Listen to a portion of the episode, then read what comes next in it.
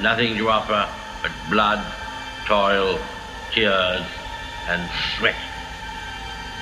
We have before us an ordeal of the most grievous kind. We have before us many, many long months of struggle and of suffering. You ask, what is our policy?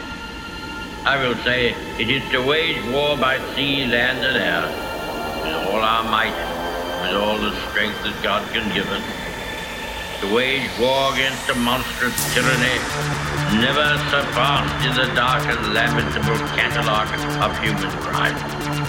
That is our policy. To ask, what is our aim? I can answer in one word. Victory.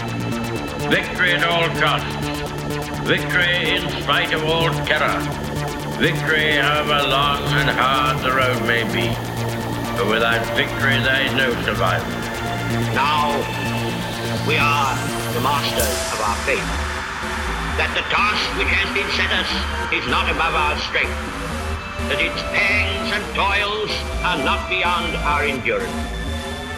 Long as we have faith in our cause and uh, an unconquerable willpower, salvation will not be.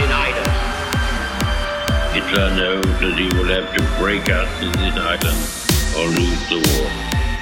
Let us, therefore, brace ourselves to our duty and so bear ourselves that if the British Empire and its Commonwealth last for a thousand years,